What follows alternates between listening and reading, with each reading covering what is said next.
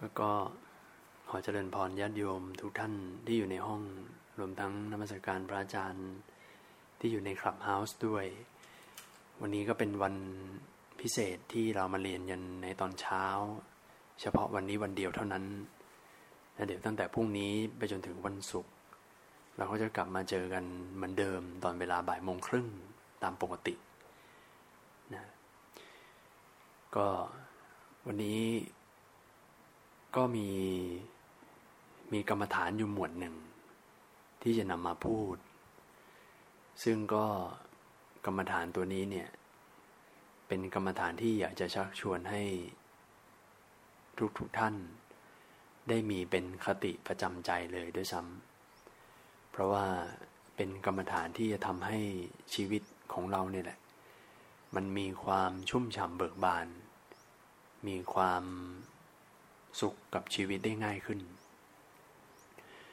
ก็พรหมวิหาร กรรมฐานตัวนี้คือ พรหมวิหารกรรมฐาน ซึ่งพรหมวิหารนั้นก็หมายถึงทำประจำใจอันประเสริฐ ธรรมะที่จะทำให้เราดำเนินชีวิต โดยวางจิตวางใจประพฤติปฏิบัติ ต่อทั้งตนเองแล้วก็ผู้คนรอบข้าง สรรพสัตว์ทั้งหลายโลกใบนี้ได้อย่างถูกต้องนะแล้วในเรื่องของพรหมวิหาร ในเรื่องของกรรมฐานเรื่องนี้ ถ้าว่าตามโดยหลักการแล้วก็จะจัดอยู่ในหมวดของการทำสมาธิ อันนี้จะเป็นในเรื่องของการทำใจให้ให้มีความสงบเป็นสมาธิ ซึ่งเป้าหมายของการเจริญพรหมวิหาร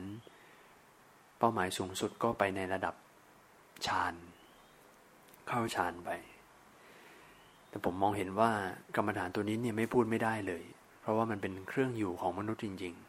ๆ คือผมไม่ได้ศึกษาศาสนาอื่นมาอย่างลึกซึ้ง แต่ได้ยินมาตั้งแต่เด็ก ๆ แล้วว่า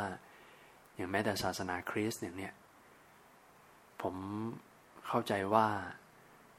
หัวใจหลักของศาสนาคริสต์ก็คือการมีความรักต่อเพื่อนมนุษย์ แล้วถ้าเรามาทำความเข้าใจกับความรักให้ดี ๆ แล้วเนี่ย ผมว่าความรักนี่มันมันจบนะ พอเราสามารถที่จะรักเพื่อนมนุษย์หรือว่ารัก ใครก็ได้อะมันจะ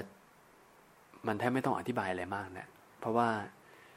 การกระทำทุกอย่างคำพูดทุกอย่างที่มันมาพร้อมกับความรักเนี่ย มันจะเป็นในลักษณะของการเกื้อกูล การอบอุ้มเพื่อมนุษย์กัน ไม่ว่าเพื่อนมนุษย์นั้นจะอยู่ในฐานะที่กำลังมีความสุขสบาย หรือว่ากำลังมีความทุกข์ตกทุกข์ได้ยาก แต่พอเราใช้แค่เขาว่าความรักคำเดียวเท่านั้นเนี่ย มันจะตอบโจทย์ไปทั้งหมดเลย เราก็จะสามารถให้อภัยคนได้ ช่วยเหลือคนที่เขาทุกข์ใจได้อะไรอย่างเงี้ยนะครับ อันนี้พอมาพูดถึงในแง่มุมของพุทธศาสนา ผมก็อยากจะพูดพรหมวิหารทั้งสี่ข้อไปเลย เพราะว่ามันมีความเชื่อมโยงกันด้วย แล้วก็มีรายละเอียดอะไรหลาย ๆ อย่างที่ที่ที่เราควรรู้เหมือนกันน่าจะเป็นประโยชน์มากนะวันนี้ก็อาจจะเป็นในเรื่องของทฤษฎีเป็นหลักไปก่อนนะฮะคือพรหมวิหารเนี่ย เราก็รับทราบ ท่องกันมาตั้งแต่เด็กแล้วด้วย ว่าประกอบไปด้วย เมตตา กรุณา มุทิตา อุเบกขาแล้วเดี๋ยวเรามาค่อย ๆ ดูกันทีละข้อทำความเข้าใจกันทีละข้อดูนะครับว่า เราที่เข้าใจมาเนี่ยตลอดที่เราใช้ชีวิตมาเนี่ยเข้าใจถูกต้องตรง ยักเยื้องมากน้อยแค่ไหน แล้วเราจะได้นำไปปรับใช้ให้ถูกต้อง ตัวแรกก่อนเลย เมตตานะครับ เมตตาแปลว่า ความรักนั่นเอง ความรัก ความปรารถนา ให้ผู้อื่นมีความสุข ความมีไมตรีจิตเนี่ยคือถ้าท่านสังเกตคำภาษาไทยหลาย ๆคำอะ มันจะมีรากมาจากคาว่าเมตตาเยอะ อย่างเช่นคาว่าไมตรี การที่เรามีจิตไมตรีกับเพื่อนมนุษย์ มีน้ำใจไมตรีใช่ไหมฮะ ไมตรีก็มาจากเมตตานั่นแหละนะเขียนให้คล้ายกัน เมตตาไมตรี แล้วก็จะมีอีกคำหนึ่งที่แสดงถึงความสัมพันธ์ของมนุษย์ได้อย่างชัดเจน คือคาว่ามิตร มิตรภาพครับ การที่คนสองคนนั้นผูกมิตรกัน เป็นเพื่อนรักกัน เป็นเพราะว่าเขาทั้งสองคนมีเมตตาต่อกันนั่นเองฮะรักกันนะครับ เป็นเพื่อนรักกันถึงเนี่ยเป็นมิตรเป็นสหาย เราจะได้เห็นคำหลาย ๆคำในภาษาไทยที่แตกแยกย่อยออกไปจากคาว่าเมตตานะครับ เมตตาเนี่ยหมายถึงความปรารถนาดี อยากจะให้ผู้อื่นมีความสุขนะ มีข้อสังเกต คืออย่างนี้ฮะปกติเวลาเราภาษาไทยเราพูดกันเนี่ย เราจะพูดเหมารวมว่าทำอะไรให้มีเมตตากรุณาใช่ไหมเวลาภาษาไทยเราคุยกันเราจะแบบ มีเมตตากรุณา มีเมตตากรุณา แต่บางทีเราไม่รู้ว่าเมตตากับกรุณาเนี่ยมันแตกต่างกันยังไง เดี๋ยววันนี้เดี๋ยวผมจะมาขยี้ขยาย ให้ท่านได้เข้าใจนะครับ เพิ่มขึ้น คือคาว่าเมตตาเนี่ยท่านมีข้อสังเกตอย่างนี้ ในจังหวะในบริบท ที่จะเรียกว่าเราเข้าไปมีเมตตากับคนอื่นเนี่ย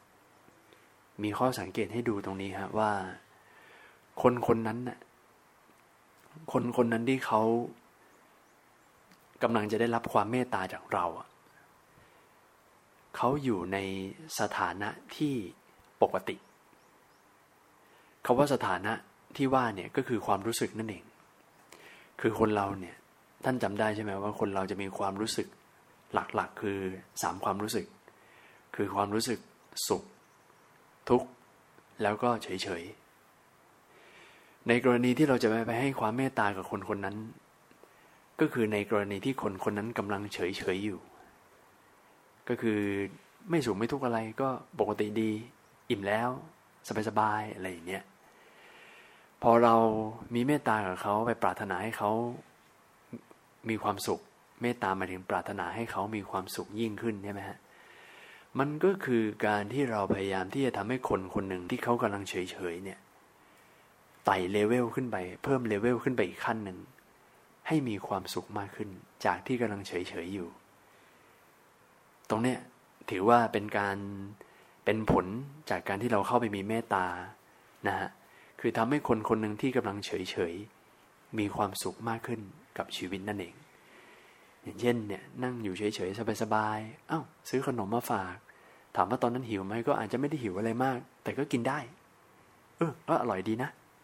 ก็แฮปปี้ได้ลิ้มรสอะไรใหม่ ๆ อะไรอย่างเนี้ยก็ให้ความสุขกับผู้คน หรือว่า มีการทักทายกัน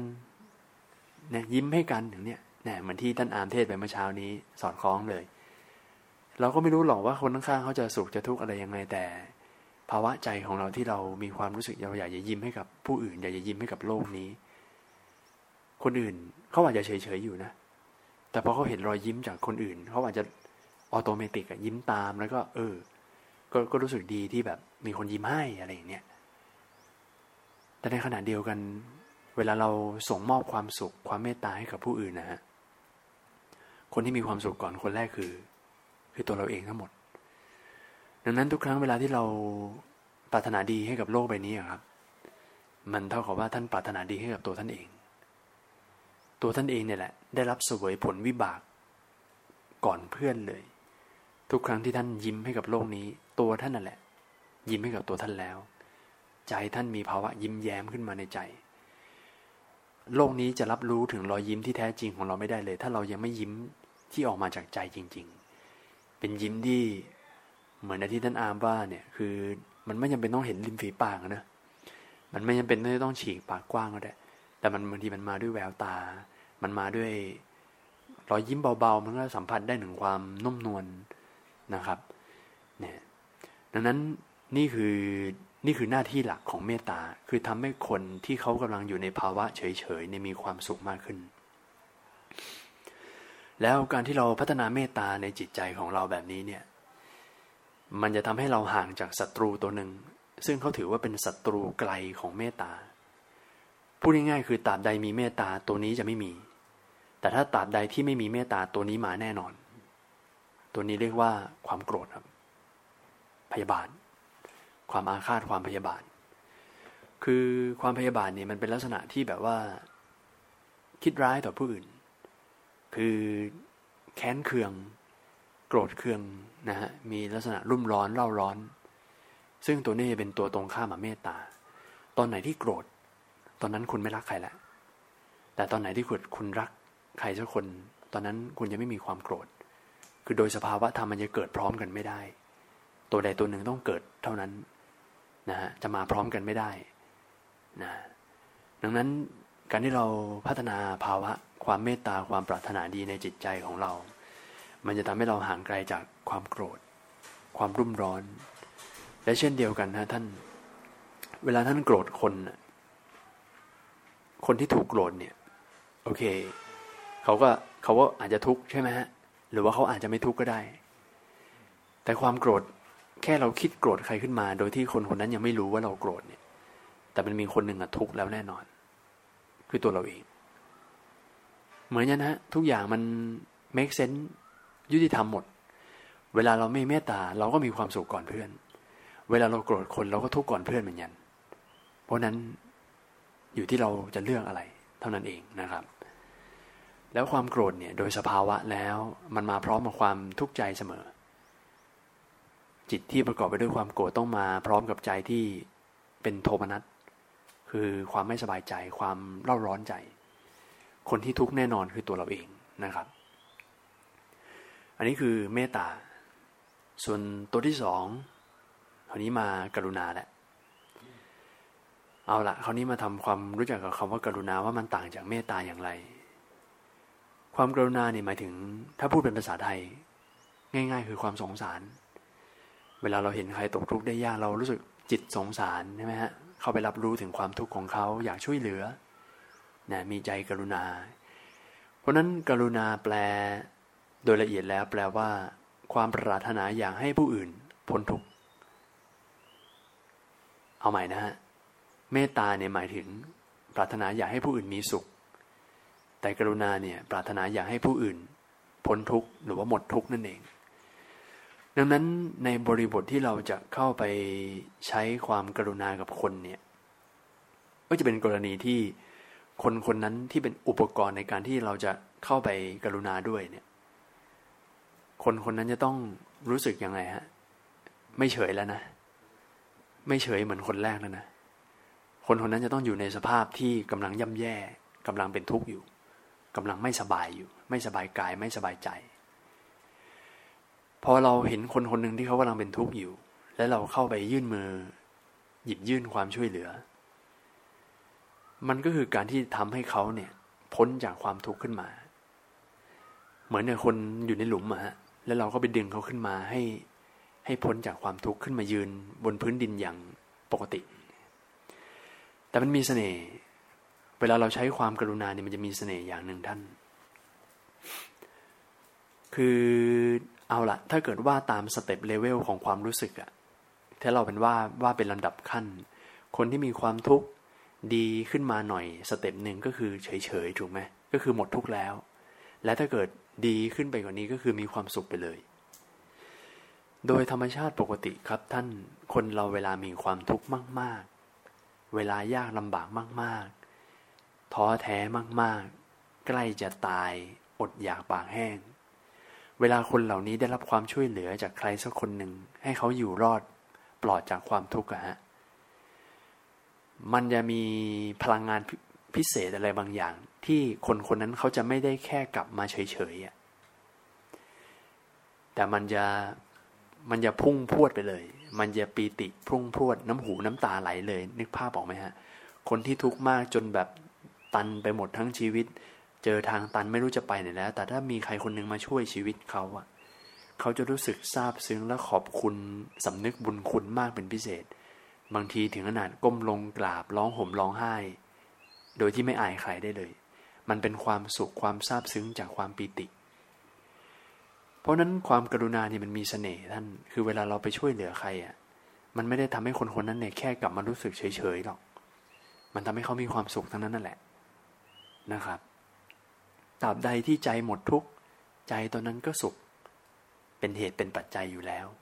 ตอนไหนที่หมดสุขก็คือตอนนั้นความทุกข์เข้ามาแทนที่ ดังนั้นถ้าทราบอย่างนี้แล้วเนี่ย ถ้าเราอยากจะสร้างความประทับใจให้กับผู้คน เราเข้าไปช่วยเหลือคนในยามลำบากเนี่ย เป็นจังหวะโอกาส เป็นกาลเทศะที่ดีที่สุด คนที่เขากำลังต้องการความช่วยเหลือแล้วเราเข้าไปถูกจังหวะเนี่ย นั่นแหละคือจังหวะที่มันจะทำให้เราจดจำนะฮะอย่างเมื่อเช้าผมไม่ได้ยินเพื่อนพระเราก็เล่าประสบการณ์ให้ฟังนะ ที่แบบเวลาเราลำบากมีความทุกข์อะแล้วพอจังหวะไหนที่คน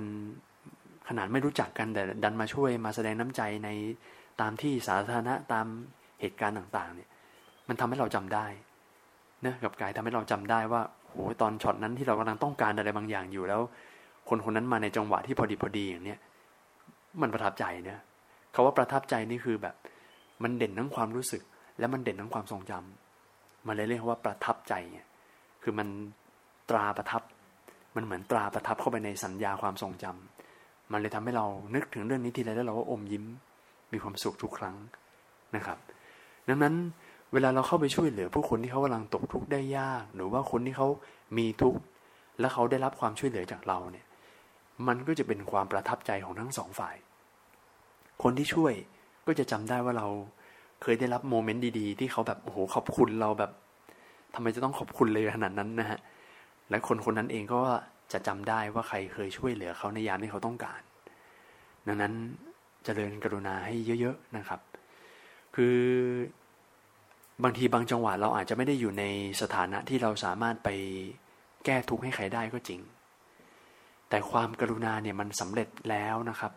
ตั้งแต่ที่จิตของเรามีความคิดขึ้นมา คือเมตตากรุณาเนี่ยที่ที่ผมพูดมาสองตัวนี้เนี่ยเรายังไม่ต้องไปถึงระดับแสดงออกทางกายภาพก็ได้ ยังไม่ต้องมีภาค action เอาแค่ มีความรู้สึกแบบนี้เกิดขึ้นในใจของเรา นั่นก็เท่ากับว่า สภาวะที่เรียกว่าเมตตากรุณาก็ได้ก่อเกิดขึ้นในใจเราเรียบร้อยแล้ว ส่วนภาคที่เราจะไปช่วยเหลือเขาด้วยคำพูด ด้วยทางกาย ด้วยวัตถุสิ่งของด้วยปัจจัยด้วยเงิน อันนี้อีกเรื่องหนึ่ง เป็นภาค action แต่ขอให้ภาวะแบบเนี้ยหล่อเลี้ยงจิตใจของเราอยู่เรื่อยๆอยู่เรื่อย ๆ ดีกว่า แค่นี้ก็ถือว่าได้เจริญกรรมฐานในหมวดนี้เรียบร้อย แล้วพอเรามีความกรุณามากๆ ท่าน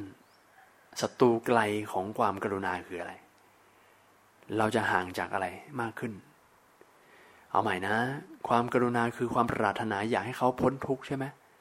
และอะไรคือตัวตรงข้ามกับความปรารถนาอยากให้เขาพ้นทุกข์อะ ก็ความปรารถนาอยากให้เขาเป็นทุกข์มาทำร้ายฮะเขาวนี้จะแรงกว่า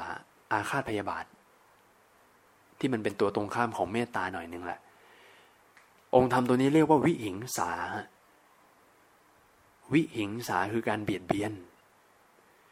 การทำร้ายมันมีการลงมือ มันมีภาคแอคชั่นแหละ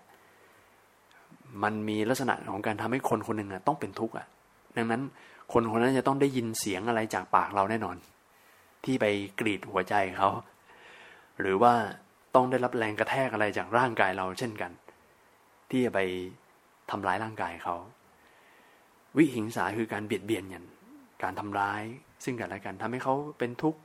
ทุกกาย ทุกใจ เจ็บปวด ไม่อยู่ในภาวะปกติ ไม่อยู่ในภาวะที่สบายใจปกติสุข เพราะนั้นตราบใดที่คุณมีกรุณา ตามนั้นคุณจะห่างจากวิหิงสานะครับนะแล้วก็ขยับไม่ตัวหนึ่ง มุทิตา มุทิตาคือความปรารถนา เอ้ไม่ใช่ความปรารถนาสิ ความยินดีเมื่อผู้อื่นได้ดี คราวนี้เนี่ย เมตตาเนี่ยคนคนนั้นอยู่ในภาวะเฉยเฉยกรุณาเนี่ยคนคนนั้นอยู่ในภาวะเป็นทุกข์ แต่เวลาเราจะมุทิตากับใครสักคนหนึ่งเนี่ย คนคนนั้นอยู่ในภาวะอะไรครับกำลังมีความสุขคราวนี้ครบแล้วความรู้สึก ทั้งสามด้านใหญ่ ๆ ครบแล้วเวลาเราเห็นคนมีความสุข ประสบความสำเร็จ ได้ลาบยศชื่อเสียง ได้สมบัติอะไรบางอย่างที่ดี ๆ เราก็แค่ยกจิตของเราเนี่ย ให้ร่วมอนุโมทนายิ้มแย้ม พลอยยินดีไปกับเขาด้วย ซึ่งตัวเนี่ยท่าน คืออย่างนี้ มุทิตาเนี่ยผมขอขยายเพิ่มเติมก็คือว่า มันเป็นมันเป็นกรรมฐานที่คนมักจะมองข้าม โอเค เข้าใจนั่นแหละความหมายมุทิตาคือยินดีให้กับผู้อื่นด้วยนะ แต่คืออย่างนี้ท่าน ท่านลองนึกสภาพดูสิว่า คนคนหนึ่งเนี่ยเขากำลังมีความสุขกับชีวิตใช่ไหมแล้วการที่เราอะเราเนี่ยอาจจะกำลังเฉยๆ ไม่ได้มีอะไรพิเศษกับชีวิตเราเอง ซึ่งปกติคนเราเราจะตื่นเต้นมีความสุขกับการที่เราจะได้ผลประโยชน์อะไรกับชีวิต แต่นี่มันเป็นเรื่องของการที่คนคนหนึ่งอะเขาได้ประโยชน์อะไรบางอย่างกับชีวิต เราก็แค่เข้าไป เข้าไปเขาเรียกว่า จะเรียกว่าใช้เข้าไปสอดอะเข้าไปสอดกับความสุขของคนสักหน่อย แต่เขาว่าสอดในที่นี้เนี่ยคือมันไม่ใช่แบบไปสอดไปแทรกแบบไปยุ่งแล้วไปขัดขัดเขาเนึกออกไหม แต่เราแค่อาศัยความสุขของคนคนหนึ่งที่เขากำลังมีความสุขกับชีวิตเขาอยู่อะเราก็แค่เข้าไปแจมกับเขาแค่นั้นเอง โดยการเข้าไปแจมของของเราเนี่ย มันไม่จาเป็นที่ต้องเข้าไปเสนอหน้าเข้าไปอยู่ใกล้หรืออะไรอย่างนั้น แค่เรามองเห็นแค่เราได้รับข่าว เราก็ยกจิตของเราเอาเอาเหตุการณ์นั้นนะมาเป็นอุปกรณ์ ในการที่จะยกจิตของเราให้เรามีความสุขไปกับเขาด้วย มันกลายเป็นว่า มันเป็นกรรมฐานที่ท่านสามารถสร้างความสุขให้ตัวเองโดยที่ท่านไม่ต้องลงทุนทำอะไรเลย ท่านแค่อาศัยการลงทุนของผู้อื่นนะคือมันมีคนลงทุนให้ให้ท่านแล้ว คนที่เขาจะมีความสุขประสบความสำเร็จในชีวิตเนี่ยโอ้เขาต้องลงทุนเขาต้องเสียเวลา บากบั่นพยายามขยันหมั่นเพียรอะไรถูกไหมฮะแต่เราแค่อาศัยการลงทุนของคนอื่น เราก็แค่ไปเก็บเกี่ยวดอกผลกำไรเขาด้วยนั่นคือความสุขใจนั่นเองนะแล้วมันกลายเป็นว่า เราสามารถสร้างบุญกุศลได้โดยที่เราไม่ต้องลงทุนอะไรเลย ถ้าจะมาพูดในในแง่มุมของเขาว่าบุญกุศล คือการที่เรามีมุทิตาจิตแบบคนคนหนึ่งเนี่ย มันคือการยกจิตของเราเนี่ยให้เป็นกุศลให้เป็นบุญ ปกติเวลาเราจะพูดถึงการทำบุญเนี่ย เราจะไปติดอยู่กับภาพการทำบุญที่เรียกว่าการให้ทาน การเอาสตังใส่ตู้ คือคือคนเราเนี่ย เวลาตื่นเช้ามา เวลาพ่อแม่ลูกคุยกันในบ้านเนี่ยบ้าวันนี้เราไปทำบุญกัน คือพอเราพูดถึงคาว่าทำบุญทำความดีปุ๊บเนี่ยมันเราจะต้องลงทุนอะไรสักอย่างหนึ่ง อย่างน้อยต้องลงทุนเรื่องเวลาแหละต้องเสียค่าน้ำมันขับรถมาวัด ต้องซื้อสังฆทาน มันจะต้องจ่ายอะไรไปเยอะเหมือนกัน กว่าจะได้บุญมาแต่ละก้อนเนี่ยใช่ไหมฮะ แต่มุทิตาจิตนะท่าน ท่านแค่นั่งอยู่ในบ้านเฉยๆแล้วท่านก็แค่รับรู้ข่าวสารจากคนในบ้านจากโซเชียลก็ได้ แล้วท่านก็เนาะเห็นเรื่องราวดีๆ ในข่าวในสื่อ ท่านก็แค่ร่วมอนุโมทนาบุญแบบเขาด้วย ยิ้มแย้มแบบเขาด้วย ท่านจะได้สร้างบุญเรียบร้อยแล้ว โดยที่ท่านไม่ต้องลงทุนอะไรเลย แล้วพอเราเข้าใจแบบนี้แล้วปุ๊บเนี่ย กลายเป็นว่าเรามีโอกาสที่จะสร้างบุญได้ตลอดเวลานะครับ ในทางกลับกันนะมันมีข้อเสียเหมือนยันนิดหนึ่งก็คือตรงนี้ ต้องบอกก่อนว่าเวลาเราจเจริญมุทิตาจิตเนี่ย ตัวตรงกันข้ามกับมุทิตาที่เป็นศัตรูไกล ที่มันเป็นตัวตรงข้ามมันเลย ตอนไหนมีมุทิตาตัวนี้จะไม่มี นั่นก็คือ ความริษยานั่นเอง ภาษาธรรมะเรียกว่าอิจฉาภาษาไทยแผลงมาเป็นภาษาไทยเรียกว่าอิจฉานั่นเอง เรียกรวมกันเป็นอิจฉาริษยา แต่ให้เข้าใจว่าความหมายเหมือนกันนะครับ ไม่มีอะไรซับซ้อนเหมือนกัน ก็คือในเมื่อมุทิตาแปลว่ายินดีเมื่อผู้อื่นได้ดี อิจฉาอิจฉาริษยาก็คือ ไม่ยินดีเมื่อผู้อื่นได้ดีนั่นเอง ก็คือเกิดความขัดเคืองใจ เห็นคนอื่นได้ดีแล้ว อดรนทนไม่ได้ รุ่มร้อนนะเพราะนั้น ตอนไหนที่ใจท่านมีมุทิตา ตอนนั้นอิจฉาจะไม่มาทำงาน เพราะมันอยู่คนละฝากฝั่งกันนะครับ เช่นเดียวกันท่านเมื่อกี้ผมบอกในแง่มุมของว่าการที่เรามีมุทิตาเนี่ยมันคือการสร้างกำไรให้กับเราโดยที่เราไม่ต้องลงทุนอะไร เราแค่อาศัยความสุขจากผู้คนรอบข้างแล้วเราก็ดีใจไปกับเขาด้วย อิจฉาก็เหมือนกันท่าน มันเป็นการสร้างความทุกข์ให้กับเรา โดยที่ไม่มีใครลงทุนอย่างเราเหมือนกันคืออย่างนี้ท่าน เวลาเราจะมีความทุกข์ใจเนี่ย มันจะต้องมาจากใครสักคนหนึ่งต้องทำอะไรบางอย่างให้ให้เรา ให้เราทุกข์ใจถูกไหมอย่างเช่น แกต้อง แกต้องเสียแรงเสียเวลามาด่าเรา แกต้องออกแรงกาย มาทำร้ายเราใช่ไหมปกติภาพของความทุกข์ในชีวิตเนี่ย มันจะต้องมีใครคนหนึ่งต้องมา ต้องมาเสียเวลาเสียอะไรบางอย่าง เพื่อทำเราให้เราเป็นทุกข์ให้ได้ เอแต่เวลาเราอิจฉาเนี่ยท่าน คนที่เราอิจฉาเนี่ยเขาไม่ต้องเสียอะไรเลยกับกลายเป็นว่าเขาว่ามีความสุขกับชีวิตด้วยซ้ำแต่อีกคนนึงอะอดรนทนไม่ได้เป็นทุกข์เอง ดังนั้นถ้าเราหมั่นสร้างความอิจฉาริษยาในใจเราเมื่อไหร่เนี่ย เท่ากับว่าเราสร้างความทุกข์ให้เราโดยที่ไม่มีใครเหนื่อยกับคุณเหมือนกันมันเหมือนแบบ มันขาดทุนมันขาดทุนเต็มๆเลยอะท่าน มันขาดทุนฟรีๆอะโดยที่ไม่มีใครขาดทุนไปกับคุณด้วย แล้วมันแล้วมันเจ็บปวดไหมที่เรามารู้ว่าเราขาดทุนในขณะที่คนอื่นเขากำไรอะใช่ไหมฮะคือคือท่านธรรมชาติมนุษย์เราเนี่ยเวลาเราขาดทุนเนี่ยนะถ้าเรารู้สึกว่ามีเพื่อนขาดทุนเราจะรู้สึกอุ่นใจมีเพื่อน มีพวกถูกไหมแต่เนี่ยเวลาท่านอิจฉาท่านให้รู้เลยว่าไม่มีใครเป็นพวกคุณนะคุณนั่แหละทุกอยู่คนเดียว บ้าอยู่คนเดียว อะไรประมาณเนี้ยนะฮะเพราะฉะนั้นเตือนตัวเองไว้บ่อยๆอย่าไปอิจฉาใคร มุทิตาไปเถอะ ได้กำไรเปล่าๆนะครับ เพราะว่าเวลาเราอิจฉาริษยาใครมันไม่ได้ทำให้สมบัติของคนคนนั้นเนี่ยมันลดลงนะครับนะครับ มันไม่ได้ทำให้เขาต้องขาดทุนตามเราไปด้วยนะครับอันนี้ก็คือมุทิตาอาแต่ขอเชื่อมโยงนิดนึงคืออย่างนี้ คือเมตตาเนี่ยเป็นตัวแรกก็จริง เป็นเรื่องความปรารถนาดีความรัก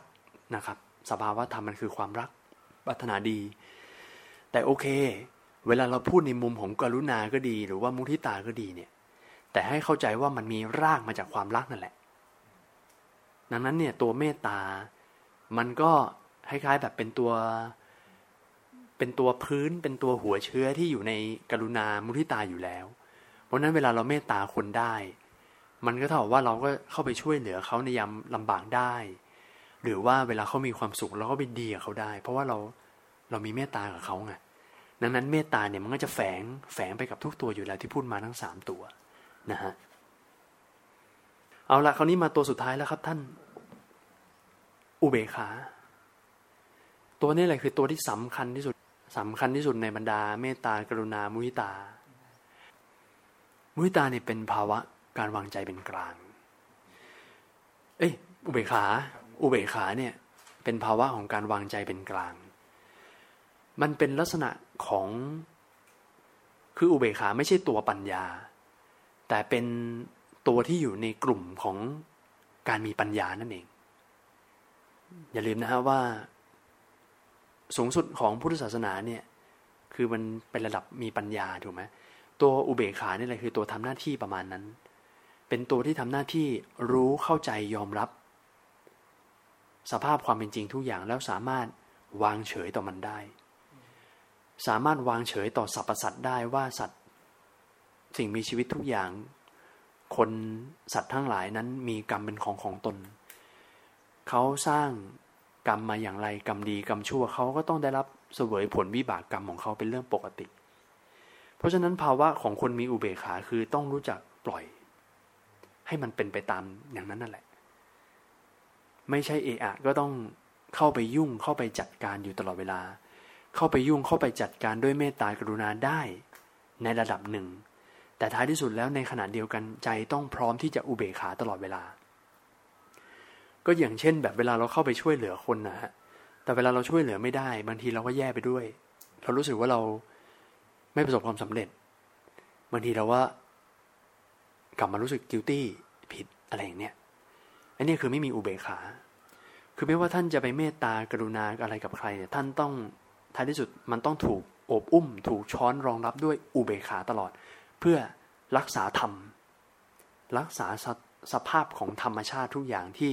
มันจะต้องมีสุขมีทุกข์ ไม่ใช่ว่าเราจะต้องเข้าไปแก้ให้กับทุกคนได้ตลอดเสมอไปนะครับบางทีหลวงพ่อก็จะขยายว่าอุเบกขาเนี่ยหมายถึงสภาวะแบบนี้ เป็นสภาวะที่นั่งดูอยู่ใกล้ ๆ แต่ไม่เข้าไปแทรกแซงนั่งมองดูอยู่ใกล้ๆ เหมือนกับ พ่อแม่เลี้ยงลูก ถ้าพ่อแม่ที่ไม่มีอุเบกขาเนี่ย ก็จะสปอยโอ้ยแบบ ปล่อยให้ลูกวิ่งเล่นนี่ไม่ได้เลยต้องเข้าไป รอช้อนรับตลอดไม่ให้ล้มอะไรอย่างเงี้ยมันทำอย่างนั้นก็เหนื่อย แล้วเด็กมันก็ไม่ได้เติบโตด้วยตัวเอง เพราะนั้นพ่อแม่ที่มีอุเบกขานี่ก็คือการรู้จักมอง แต่ไม่ละสายตาเนึกออกไหมเป็นภาวะของสติ เหมือนกับสติสัมปชัญญะรู้ตัวอยู่ตลอดเวลาเนี่ย ไม่ละสายตาแต่ไม่เข้าไปยุ่ง ปล่อยให้เขาเป็นของเขาไป แล้วพอมันอันตรายจนแบบ จนแบบ อันตรายจนเกินไปอย่างนี้อ้าวค่อย ค่อยเข้าไปรองรับ เข้าไปยุ่งเข้าไปแทรกแซง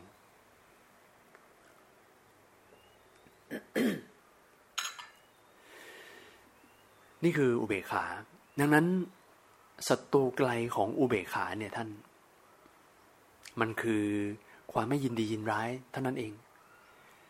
นะก็คือการที่มีใจเป็นกลาง รักษาธรรม แล้วก็ไม่เอ็นเอียงเข้าข้าง ไม่ไม่เอ็นเอียงเข้าข้างฝ่ายใดฝ่ายหนึ่ง รักษาความยุติธรรมได้เนี่ยก็คือใจในขณะนั้นจะต้องไม่มีความชอบความชัง คือถ้ามันชอบเนี่ยมัน อ็นเอียงไปด้านใดด้านหนึ่งแหละ ถ้ามีความชังก็เอ็นเอียงไปด้านใดด้านหนึ่งไม่อุเบกขาแหละ อุเบกขาคือลักษณะของการวางใจเป็นกลาง ไม่ยินดียินร้าย ไม่ขัดเคืองใจแล้วก็ไม่ติดใจชอบใจกับอะไรบางอย่าง มีภาวะของเฉยๆต่อสิ่งนั้นๆนั่นเองนะครับ แล้วตัวอุเบกขาเนี่ยท่าน คืออย่างที่บอกว่ามันเป็นตัวสำคัญที่สุดที่จะคอยดูแลประคับประคอง เมตตากรุณามุทิตา ให้เดินไปอย่างถูกทาง ผมจะย้อนกลับมาที่เมตตา อีกครั้งหนึ่ง เมตตาที่มันไม่มีอุเบกขา มันหน้าตามันจะเป็นยังไง นะฮะเมื่อกี้ท่านท่านได้รู้จักศัตรูไกลไปแล้วใช่ไหมของแต่ละตัว เมตตาเนี่ยอยู่ตรงกันข้ามกับความโกรธ ความพยาบาทอาฆาตนะครับ คิดร้าย แต่ศัตรูใกล้ของเมตตา นั่นคือจังหวะที่มีเมตตามากล้นจนเกินไป จนไม่มีอุเบกขาเข้ามาคุมดูแลนั่นเอง จะเรียกอย่างนี้ก็ได้ เมตตามันจะค่อยๆ แปลงกายฮะเป็นความรักอีกประเภทหนึ่ง ถ้ามันเป็นความรักที่ผิดวิธี ความรักมีทั้งแบบถูกและแบบผิดด้วยนะความรักที่ทำให้เกิดทุกข์ก็มีเหมือนกันความรักตัวนี้เรียกว่าสิเนหา เป็นความรักที่ประกอบไปด้วย ราคะ ราคะโมหะ มีความหลงแน่นอน มีความโง่เขลา มีความไม่รู้ แล้วก็มีราคะกิเลสที่เรียกว่าราคะเกิดขึ้นในใจด้วย ท่านจำความหมายของคาว่าเมตตาได้ไหมที่บอกว่าปรารถนาอยากให้ผู้อื่นมีความสุข แต่สิเนหาเนี่ย มันจะมีการยูเทิร์นมันจะมีการกลับรถนิดหนึ่งฮะ ปรารถนาให้ผู้อื่นทำให้เรามีความสุข เมตตาปรารถนาอยากจะให้ผู้อื่นมีความสุข มันจบที่ผู้อื่นถูกไหมฮะมันจบที่ความสุขของคนอื่น แต่อิสิเนหาเนี่ยมันจบที่ความสุขของฉัน ปรารถนาอยากจะให้เธอทำให้ฉันมีความสุขนั้นนั้นคนที่จีบกันคบกันด้วยสิเนหาเป็นหลักเนี่ย มักจะ มักจะมีแต่เรื่องวุ่นวาย โอกาสที่มีเรื่องวุ่นวายค่อนข้างสูง เพราะว่าต่างคนต่างคิดถึงแต่ ตัวเองว่าจะได้อะไรจากเธอ อย่างเช่น รักกันเพราะรูปร่างหน้าตา รักกันเพราะฐานะชื่อเสียงเงินทอง อาชีพการงาน ความสบาย ถ้าเราครบกันด้วยเรื่องพวกนี้ก็ให้รู้เลยฮะว่า คุณก็มีสิเนหากับเขาเท่านั้นเอง รักเขาไหมรักนะ แต่ฉันรักฉันตัวเองรักตัวเองด้วย และรักอาจจะรักตัวเองมากกว่าด้วยซ้ำไป ถ้าเลือกได้ถ้าจะอยู่กับเธอแล้วลำบากไม่ไม่เอาดีกว่า เพราะว่า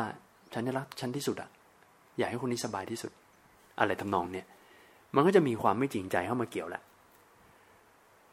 ความจริงใจ ความไม่หวังผลประโยชน์ มันก็ มันก็ไม่มี ความจริงใจก็ไม่มี แล้วก็จะมีความเห็นแก่ตัว เป็นความรักที่ประกอบไปด้วยความเห็นแก่ตัว ถ้าพูดแบบแรงๆเลย ก็ต้องใช้เขาว่าเห็นแก่ตัวเลยแหละ ก็คุณเห็นแก่ตัว คุณรักเขาเพราะว่าคุณเห็นแก่ตัว คุณรักเขาเพราะว่าคุณได้อะไรบางอย่างจากเขาแค่นั้นเอง แต่พอวันหนึ่งนั้น สิ่งที่เขามีถ้าวันหนึ่งมันหมดไป ตัวความรักที่คุณมีให้เขามันก็สั่นคลอน เพราะว่าคุณรักเขาด้วยวิธีนี้ มันก็เลยไม่ยืดยาว ดังนั้นนี่แหละฮะสีเนหา ไม่มีอุเบกขาไม่มีตัวปัญญาเข้ามาประกอบ ไม่มีการเข้ามาคุมดูแลให้มันให้มันอยู่ในร่องในรอย แล้วพูดถึงความรักเมตตากับสีเนหาเนี่ย โอ้ถ้าจะยกตัวอย่างภาพมันก็คือแบบ มันเหมือนแบบจริงๆยกตัวอย่างมาแล้วเนอะที่แบบว่าเรารักใครสักคนเพื่อเรากอบโกยผลประโยชน์อะไรบางอย่างที่เขามีให้กับเขาสามารถให้ความสุขอะไรกับเราได้อะไรเนี่ยแต่พอมาพูดถึงเมตตาแล้วปุ๊บเนี่ยมันเป็น มันเป็นความรักที่มันมันจบในตัว มันไม่ต้องรอคอยว่าเขาจะทำอะไรให้เรา คือสิเนหาเนี่ย เราจะมีความสุขได้อย่างเต็มที่ ก็ต่อเมื่อเขาต้องตอบสนองเราด้วย วินวินทั้งคู่ วินวินทั้งคู่เป็นความรักเชิงธุรกิจนะฮะเป็นความรักเชิงธุรกิจ หลวงพ่อเนี่ยพูดคำหนึ่งก็เจ็บดีเหมือนกันนะ หลวงพ่อบอกว่ามนุษย์เราเนี่ยเวลาเราทำธุรกิจคบกันคบค้าสมาคมกันในสังคมอะ เราก็จะยิ้มมีมีไมตรีกับทุกคนใช่ไหมฮะกับลูกค้ากับเพื่อนธุรกิจร่วมหุ้นร่วมทุน ยิ้มให้กัน แต่หลวงพ่อใช้ว่ายิ้มธุรกิจ คือยิ้มเพื่อจะเอาอะ ยิ้มเพื่อจะเอาอะยิ้มยิ้มให้คุณนะแต่มองกระเป๋าตังค์คุณไปด้วยอะอะไรอย่างเงี้ย อ่า ว่าจะเอาจากคุณให้ได้มากเท่าไหร่ มันไม่ใช่ยิ้มเพื่อให้ มันไม่ได้ยิ้มเพื่อให้ แต่มันยิ้มเพื่อ เป็นเงื่อนยิ้มเป็นแค่เงื่อนไขในการที่จะเอาอะไรบางอย่าง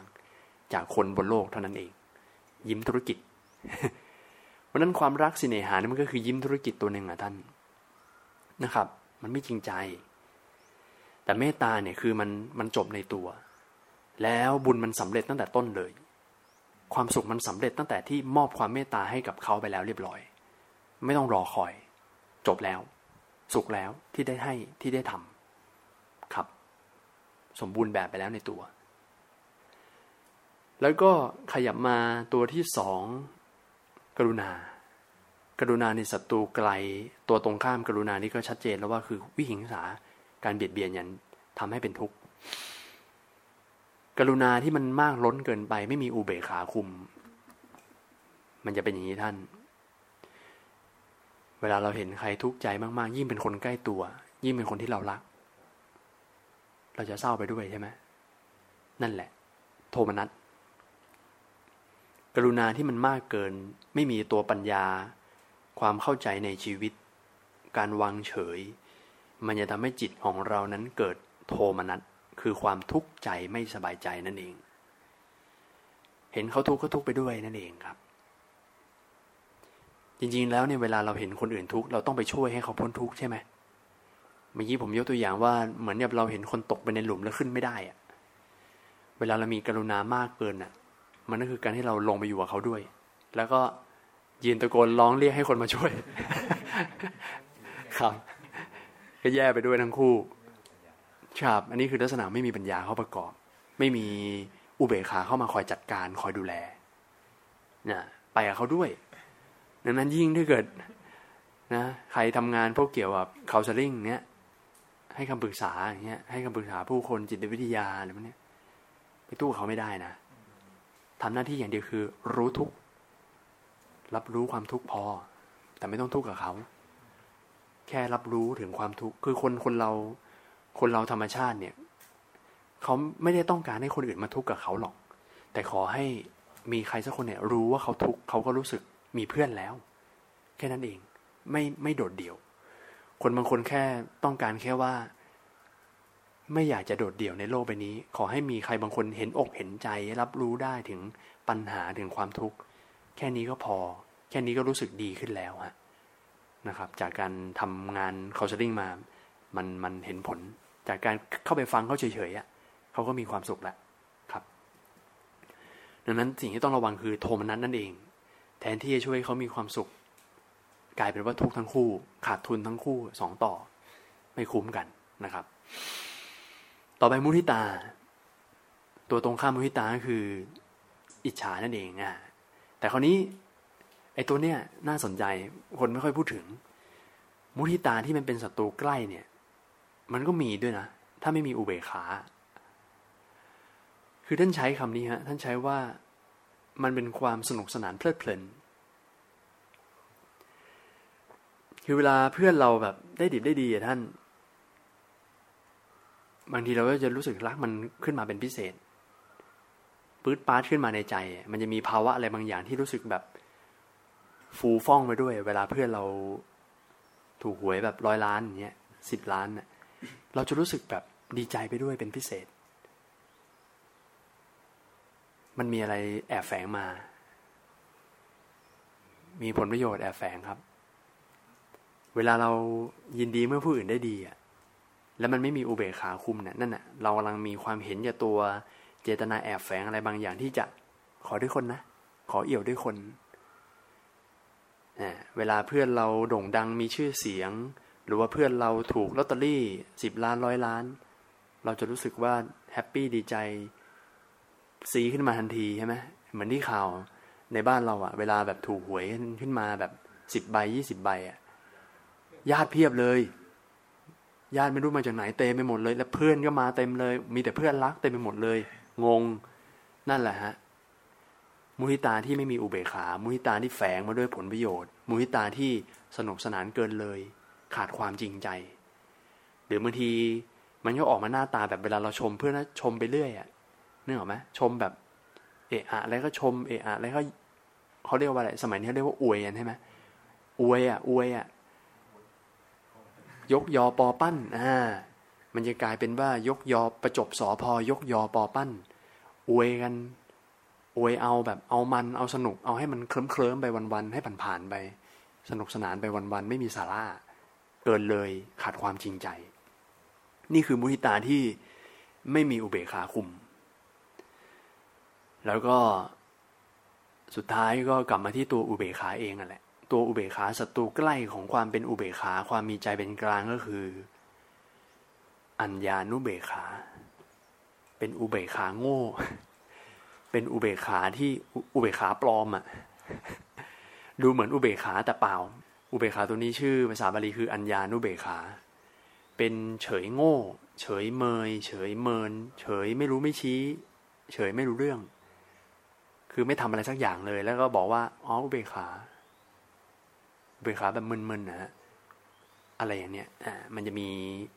ความเห็นแก่ตัวอะไรแฝงๆอยู่เหมือนกัน แล้วก็อ้างเขาว่าอุเบกขาเฉยๆ อันนี้ไม่ใช่นะครับ เพราะนั้นคือไม่ว่าเราจะทำอะไรก็แล้ว แต่โดยสรุปก็คือว่า เวลาเรามีจังหวะโอกาส ที่เราจะสามารถให้เมตตากรุณามุทิตากับเพื่อนมนุษย์ได้เราก็ให้ไป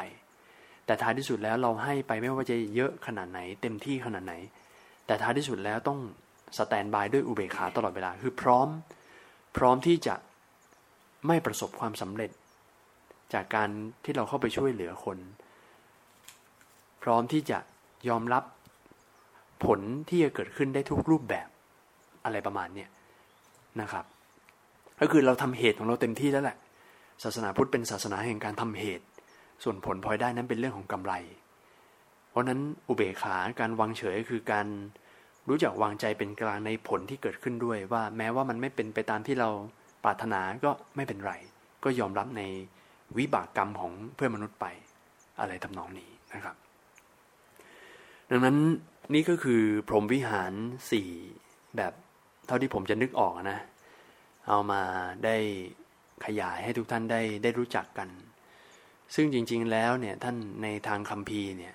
ก็มีเขียนในเรื่องของเมตตา กรรมฐานเนี่ยไว้เยอะแยะแต่ไม่หมดเลย การเจริญพรมวิหารเนี่ยถือว่าเป็นกลุ่มเดียวกัน ขึ้นอยู่ว่าในสถานการณ์ไหนเราจะใช้ตัวไหนเท่านั้นเอง ซึ่งพอเวลาเรามาพูดในรูปแบบของกรรมฐานเนี่ยมันก็จะมีรูปแบบจำกัดใช่ไหมอย่างเช่น เวลาเรานั่งสมาธิเสร็จแล้วเราว่าแผ่เมตตาให้กับสรรพสัตว์ไอตอนที่เรากล่าวสัพเพสัตตาอะไรนั่นแหละการกล่าวเนี่ยมันก็เป็นแค่ แค่เขาเรียกว่าเป็นตัวเชื่อมเชื่อมใจเท่านั้นเอง แต่ถ้าเรากล่าวไปโดยที่ใจเราไม่ได้มีเมตตา มันก็ไม่เมตตาอยู่แล้ว มันไปไม่ถึง แต่ถ้าเกิดท่านจะเจริญพรหมวิหารในชีวิตประจำวัน ท่านทำได้ตลอดเวลาเลย ไม่ต้องมานั่งรอรูปแบบ ไม่ต้องมารอให้ใครนำแผ่เมตตา ท่านก็แค่ตั้งจิต แบบที่พูดไปทั้งหมดสี่แบบตามสถานการณ์ที่ท่านประสบพบเจอในแต่ละวัน ท่านเดินสวนคนคนหนึ่งท่านก็เมตตายิ้มให้กับเขา ท่านเห็นเพื่อนลำบาก ท่านก็พุ่งเข้าไปช่วยเขา มันจะมีภาวะเมตตากรุณาหล่อเลี้ยงอยู่ตลอดเวลา และจริงๆแล้วเนี่ย ทุกท่านท่านได้ทำอยู่แล้ว ท่านทำของท่านอยู่แล้ว แต่บางทีเราอาจจะไม่รู้เท่านั้นเองว่าเรากำลังมีเมตตากรุณามุทิตากับเพื่อน เวลาเวลาเรียนหนังสือ เวลาพระอาจารย์ถามเพื่อนตอบได้ เราก็ เออเพื่อนเราเออเก่งไว้จำได้ แค่นี้ก็มุทิตาแล้ว ก็ยินดีที่เขาแบบเออให้ได้ ได้ช่วยพวกเราอะไรเนี่ยได้ช่วยตอบให้ หรือว่ามีเพื่อนกำลังยกโต๊ะ จัดเก้าอี้ เราก็พุ่งเข้าไป เดี๋ยวผมถือให้ครับเนี่ย นี่ก็กรุณาแล้ว เพราะนั้นมนุษย์เราอะมันอยู่ไม่ได้หรอก ถ้าเราไม่มีไอ้สิ่งพวกนี้อยู่แล้วตั้งแต่ต้นนะธรรมชาติมนุษย์นั้น เกิดมาด้วยจิตที่เป็นกุศล เรามีสภาวะพวกนี้หล่อเลี้ยงอยู่แล้ว เราอยู่ในสุคติภพสุคติภูมินะ เพราะนั้น ภาวะของพรหมวิหารเนี่ยมันคือตัวสร้างความสุขให้กับชีวิตนะครับ ถ้าว่าในทำคำพีก็คืออย่างนี้ คือเขาบอกว่าเวลาเราจะเจริญเมตตาเนี่ย ก็คือให้เรานึกถึงบุคคลอันเป็นที่รักเนี่ยอันนี้มาว่าว่าโดยเนื้อหาในคำพีที่เขาเขียนมานะ เวลาเราจเจริญเมตตาเราก็ให้นึกถึงบุคคลซึ่งเป็นใครสักคนหนึ่งที่เรารู้สึกรักใคร่ พอใจ ก็จะเป็นอุปกรณ์ในการที่จะทำให้เรานั้น ดึงสภาวะที่เรียกว่าความเมตตาขึ้นมาได้ง่าย แต่ต้องระวังนิดนึงนะเขาก็มีบอกเหมือนกันว่า การที่เรานึกถึงคนที่เรารักที่เป็นเรื่องของคู่รักเป็นเรื่องของเพศตรงข้ามต้องระวัง เพราะว่าบางทีมันจะมาพร้อมมาลาคะด้วย มันไม่ได้เมตตาบริสุทธิ์อย่างเดียว แต่มันบางทีมันมาพร้อมกับความกำหนัด มาพร้อมมาราคะ เพราะนั้นอาจจะไว้ก่อนนะฮะเรื่องเพศตรงข้ามเรื่องคนรักของเราอะไรเนี่ยเราอาจจะนึกถึงแบบอย่างเช่น คนมีบุญคุณนะฮะผู้หลักผู้ใหญ่ที่เขาเคยช่วยเหลือเราอะ่ะไอ้อย่างเนี้ยมันจะบริสุทธิ์กว่า หรือว่าพ่อแม่พี่น้องปู่ย่าตายายที่เคยเลี้ยงเรา บางคนอาจจะสนิทกับพ่อแม่ บางคนอาจจะสนิทกับคุณตาคุณยายก็ได้วัยเด็กอะ่ะพ่อแม่ไปทำงาน เราจะอยู่กับตายายเรามากกว่า บางคนก็อาจจะมีประสบการณ์ นึกถึงผู้หลักผู้ใหญ่ที่เราเคารพ ครูบาอาจารย์ที่เราเคารพรักศรัทธามากๆ นับถือ เนี่ยก็เป็นอุปกรณ์ที่ดึงภาวะของความเมตตาขึ้นมาได้ง่าย และสิ่งที่ต้องควรระวังเลยก็คือว่า อย่านึกถึงศัตรูคู่อาฆาต อันนี้เอาไปเป็นตัวสุดท้ายเลยที่เราจะไปแผ่เมตตาให้ คือพอเราไปนึกถึงคนที่เราเกลียดเนี่ย แทนที่เมตตามันจะมา มันจะกลายเป็นความโกรธแทน มันจะกรรมฐานจะเสียหมด ดังนั้น อันนี้เอาไว้สุดท้ายท้ายสุดเลยนะครับนะแล้วส่วนความกรุณาเนี่ยอุปกรณ์ในการที่จะทำให้เราดึงภาวะกรุณาความสงสารก็คือระลึกนึกถึงคนที่เขากำลังตกทุกข์ได้ยาก ที่เขากำลังลำบากเท่านั้นเองนะฮะส่วนมุทิตาคือนึกถึงคนที่เขากำลังได้ความสำเร็จได้ประสบความสำเร็จอะไรบางอย่างในชีวิตประมาณนั้น ส่วนการเจริญอุเบกขานั่นก็คือ นึกถึงคนที่เราไม่ ไม่ไปยินดียินร้ายอะไรกับเขาได้ง่าย คือเป็นคนแบบคนห่างๆที่เราไม่รู้จัก ที่เราสามารถวางใจเขาเป็นกลางๆได้อะไรเนี้ยคนที่แบบไม่สนิทนะอันนี้ก็จะเป็นอุปกรณ์ในการที่จะเจริญอุเบกขาได้ อันนี้ก็คือว่าโดยหลักหลักเนื้อหาของธรรมะที่อยู่ในคัมภีร์มาประกอบนะครับ ก็คิดว่าเคาน์เตอร์มีนิดเดียวนิดเดียว คืออย่างนี้ฮะ คือมันจะมีอีกเทคนิคหนึ่ง ในการที่จะช่วย ช่วยให้เรานั้นได้เกิดภาวะของความเมตตาต่อเพื่อนมนุษย์ได้ง่ายขึ้นหน่อยหนึ่ง บางทีการที่เราจะนึกดึงสภาวะที่เรียกว่าเมตตาเนี่ยมันเป็นนามธรรมถูกไหมมันเป็นสภาวะทางใจ คือนอกจากจะคิดถึงนึกถึงบุคคลที่เรารักหรืออะไรแล้ว นี่ก็เป็นเป็นเป็นเป็นช้อยหนึ่ง เป็นทางหนึ่งที่เราจะทำได้ อีกทางหนึ่งที่เป็นที่นิยม ก็คือการยิ้มครับนะก็จะมีครูบาอาจารย์หลายหลายหลายสำนัก หลายคนก็จะชวนให้ยิ้มภาวนา ยิ้มโดยการใช้ใช้กล้ามเนื้อใบหน้าของเราเนี่ยแหละ เป็นตัวช่วยในการที่ดึงไอภาวะ ความสุข ความไมตรีจิตดึงออกมาจากข้างใน คือธรรมชาติเวลาเราเราอมยิ้มนิดๆอะ มันก็จะช่วยให้จิตเรามันก็ยิ้มได้ อันนี้อาศัยรูปธรรม อาศัยบังคับร่างกายของเราด้วยด้วยด้วยการยิ้มด้วยใบหน้าขึ้นมาก่อน แล้วก็วางใจวางใจแบบเหมือนเหมือนเรายิ้มให้กับตัวเราเองก็ได้อะอ่าเหมือนเรายิ้มให้กับตัวเราเอง ยิ้มในกระจก หรือว่ายิ้มให้กับใครสักคนหนึ่งที่เดินสวนไปสวนมา เหมือนที่ท่านอามพูดเมื่อกี้เนี่ยยิ้มให้กับคนข้างๆอะไรเงี้ย เราก็อาศัยอุปกรณ์ในการยิ้ม เพราะนั้นเวลาเราฉีกยิ้มเล็กๆน้อยๆในใจเราเนี่ย มันก็จะช่วยให้เราแบบภาวะใจของเรามันเบิกบาน ยิ้มแย้มได้ง่ายขึ้นนะนี่ก็เป็นอีกเทคนิคหนึ่งที่สามารถไปทำได้ ยิ้มกรรมฐานนั่นเอง เวลาเจอใครเจอเพื่อนก็ยิ้มแย้มแจ่มใส แต่ไม่ใช่แบบฉีกยิ้มแบบเป็นโจ๊กเกอร์แบบยิ้มเฟกอะ่ะเออ ยิ้มแบบยิ้มตาแข็งอะ่ะอ่า อันนั้นมันก็ยิ้มไม่จริงใช่ไหมฮะยิ้มแค่ปากแต่ไม่ได้ยิ้มข้างในนั้นก็ยิ้มน้อยๆในใจเนี่ยยิ้มเล็ก ๆ น้อยๆในใจ ยิ้มมุมปากเบาๆ แล้วก็แผ่ความรู้สึกดีๆ ให้กับเพื่อนมนุษย์ให้กับคนที่เราพบเจอเท่านั้นเองนะครับ ซึ่งก็วันนี้ก็น่าจะประมาณนี้นะมีเวลาประมาณเกือบเกือบสิบนาทีได้ก็ เปิดโอกาสให้ถามคำถามด้วยกันฮะวันนี้ครับใช่จะถามเรื่องมุทิตากับตัวฝั่งตรงข้ามมุทิตาครับฝั่งตรงข้ามมุทิตาก็คืออิจฉาริษยาใช่ไหมครับทีนี้เนี่ยถ้าเราเห็นคนอื่นได้ดีเติบโตเนี่ยแต่ว่าเราก็ไม่ได้ยินดีเราก็ไม่ได้ยินร้ายแล้วเราเฉยๆเนี่ยอย่างเนี้ยมันจะถือว่าเป็นอิจฉาริษยาไม่สิถ้าอิจฉาเนี่ยเราต้องเล่าร้อนทุกแต่อย่างนั้นเนี่ยคืออุเบกขา คือเฉยๆไม่ยินดียินร้าย การเห็นคนได้ดีแล้วเราไม่ได้ไปยินดีเขาไม่ได้หมายว่าเราอิจฉาเขาเสมอไป เราเห็นคนได้ดีแล้วเราเฉยๆก็คือเราก็แค่เฉยๆอุเบกขา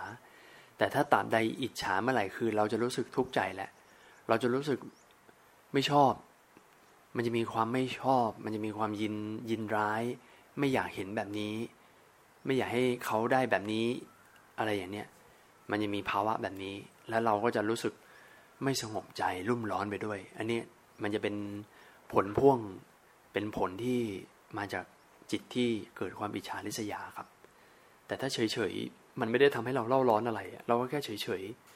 ๆแต่เราก็จะไม่ได้บุญจากการบุญบาปอ่าใช่ ถ้าถ้าจะถ้าจะเอาบุญกุศล ถ้าจะว่าในเรื่องบุญกุศลจากมุทิตาแล้วก็ไม่ได้อยู่แล้ว แต่แต่โอเค เราอาจจะไม่ได้จำเป็นที่จะต้องมานั่งมุทิตาอะไรกันมากมายขนาดนั้น มันก็เป็นบุญกุศลจากการปรุงแต่งจิตนะเป็นบุญกุศลแบบในระดับโลกียะ ธรรมดาธรรมดา แต่การที่เราวางใจเป็นกลาง ฝึกวางใจเป็นกลางไม่ได้มุทิตาก็ไม่ได้เป็นบาปอะไร แล้วก็เป็นบุญกุศลจากการมีปัญญา อาจจะมีปัญญา ถ้าคุณมีปัญญาประกอบจริงๆนะว่าก็เป็นเรื่องปกติของของธรรมชาติของบุคคลที่จะต้องมีทั้งล้มเหลวมีสำเร็จ ถ้าเรามองเขาด้วยปัญญาจริง ๆ เนี่ย อุเบกขานั้นมันก็เป็นบุญ แต่เป็นบุญจากการมีปัญญาครับ ครับผมข้างหลังครับถามเรื่องบุตรที่ตายนิดนึงครับ ก็คือว่าเวลาเราเห็นคนประสบความสำเร็จมีความสุขนะครับ แล้ว เรารู้สึกว่าเหมือนเหมือนเขาเป็นแรงบันดาลใจแล้ว อยากเป็นอย่างเขาอะไรเงี้ยครับ อันนี้เป็นมันเป็น บุญหรือมันเป็นอกุศลมันเป็นกุศลหรือเป็นอกุศลครับโอ้อันนี้อันนี้ต้องเจาะรายละเอียด ต้องจำแนกแยกแยะ คือเห็นคนที่เขาประสบความสำเร็จ แล้วเรามองเขาเป็นไอดอลเป็นฮีโร่เป็นแบบอย่าง แล้วเราอยากจะได้แบบเขาใช่ไหมครับคือจริงๆถ้าถ้าว่าแบบลวกๆเลยเนี่ยนะผิวๆเนี่ยผมว่ามันมีภาวะมุทิตาอยู่แล้ว เพราะว่ามันมีคนคนหนึ่งที่เขากำลังได้ดิบได้ดีอะไรบางอย่าง เราถึงมองเขาเป็นไอดอลอะเพราะว่าภาวะใจเรารู้สึกยินดีกับสิ่งที่เขามีที่เขาเป็น มันมันต้องมีอยู่แล้วนะฮะคือมุทิตามันมีมันมีแน่ แต่แค่ไม่ได้เป็นตัวเด่นเท่านั้นเองนะก็แค่ก็แค่รู้สึกแบบ เอ้ย เจ๋งอะ่ะเอ้ยคนนี้เจ๋งอะ่ะผมมีความรู้สึกว่ามันเป็นมุทิตาที่แบบมันไม่ได้มาแบบตัวเด่นชัด เพราะว่าพอหลังจากนั้นมันจะมีมันจะกลับมาที่ตัวเอง ว่าฉันอยากเป็นแบบเขามันจะมันจะกลับมานึกถึงแต่ตัวเองแหละว่าทำยังไงฉันถึงจะได้แบบเขาบ้าง เพราะฉะนั้นตอนที่เรามานึกถึงว่าทำยังไงเราถึงจะได้แบบเขาเนี่ยตอนนั้นภาวะที่เรายินดีกับเขาเนี่ยมันก็จะหายไป เพราะเรากำลังนึกถึงตัวเราเองอยู่ กลับมามองในเรื่องของประโยชน์ของตนที่จะได้ มองเป็นแรงขับเคลื่อน ถ้าจะพูดให้ตรงจุดเนี่ย เวลาเราเห็นฮีโร่ไอดอลตรงนี้มันจะไปอยู่ในเรื่องของอนุสตินะอนุสติเนี่ยมีสิบข้อ การระลึกนึกถึงพระพุทธพระธรรมพระสงฆ์นึกถึงทานที่เราได้ให้ นึกถึงศีลที่เราได้รักษา การเสียสละที่เราได้เสียสละ มันมีข้อหนึ่งที่มันสามารถอัดแอปกับฮีโร่แล้วก็ไอดอลได้นั่นคือเทวตานุสติ คือนึกถึงบุญคุณของเทวดา คือมันมีเทวตานุสติฮะคือนึกถึงระลึกบุญคุณที่เทวดาได้ทำเอาไว้และทำให้เขาเนี่ยได้ไปเกิดในภพภูมิที่ดี ๆ สุคติโลกสวรรค์ แล้วก็นึกถึงถึงคุณธรรมที่เทวดาได้สร้างเอาไว้ แล้วก็อยากจะทำแบบเขา เพราะนั้นตรงนี้มีการเคยพระเรามีเคยมีการพูดคุยกัน มันก็อาจจะจัดเขาอยู่ในข้อนี้ก็ได้ แต่แค่ไม่ได้นึกถึงเทวดา แต่แค่นึกถึงคนสักคนหนึ่งที่เป็นไอดอลเป็นฮีโร่ที่เขาเป็นแบบอย่างของความดี ต้องเป็นแบบอย่างของความดีด้วยนะ ไม่ใช่ฮีโร่ในด้านความชั่วร้ายไม่ใช่นะเออเพราะนั้นตรงเนี้ยเอามาพัฒนาได้ มาเป็นมาเป็น อนุสติเพื่อให้เราระลึกนึกถึง แล้วมันเกิดแรงขับเคลื่อน ในตัวเราที่เราจะพัฒนาตนให้ได้แบบเขาได้เหมือนกันครับ ก็ก็ถือว่าเป็นกุศลไม่ได้ถึงขนาดแบบแย่อะไร ก็มีทั้งภาวะใจที่ดีเป็นกุศลอยากจะต้องกลับมาพัฒนาตนด้วย มุทิตาเขานึกถึงแบบอย่างที่ดีแล้วกลับมาพัฒนาตนให้ได้ดีแบบเขาตรงนี้ถึงจะสมบูรณ์ครับ ขอการถามพระอาจารย์ว่าในเรื่องของการเจริญสติ โดยใช้ความวิหารนะครับ เราควรจะทำตอนไหนยกตัวอย่างเช่น ช่วงแรก ตอนที่เรากำลังจะเริ่ม หรือว่าทำมันยาวเลยจะเจริญสติด้วยกันทำผมวิหารกรรมฐานเมื่อไหร่นะครับทำได้ตลอดเวลาเลยครับ ท่านจะเริ่มต้นกรรมฐานด้วยการเจริญเมตตาก่อนก็ได้ ท่านจะทำหลังจากที่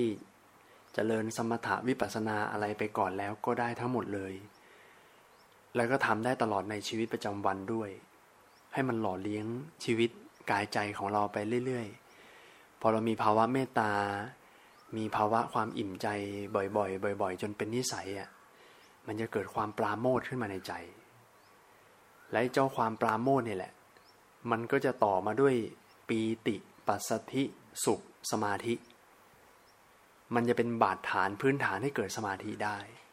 ดังนั้นทำก่อนนั่งกรรมฐานก็ได้ จะนั่งเมตตาจิตแผ่เมตตาเพื่อปรับจิตให้มันยิ้มแย้มเบิกบานเวลานั่งสมาธิจะได้สงบได้ง่ายก็ได้เหมือนกัน หรือว่าจะมาแผ่เมตตาหลังจากนั่งสมาธิก็ได้เหมือนกัน เพราะกำลังสมาธิหลังจากที่เราจเจริญวิปัสสนากันแล้วเนี่ยกำลังสมาธิมันจะดี เวลาเราแผ่เมตตาเนี่ยมันจะมีกำลังไปไกลนะครับนะ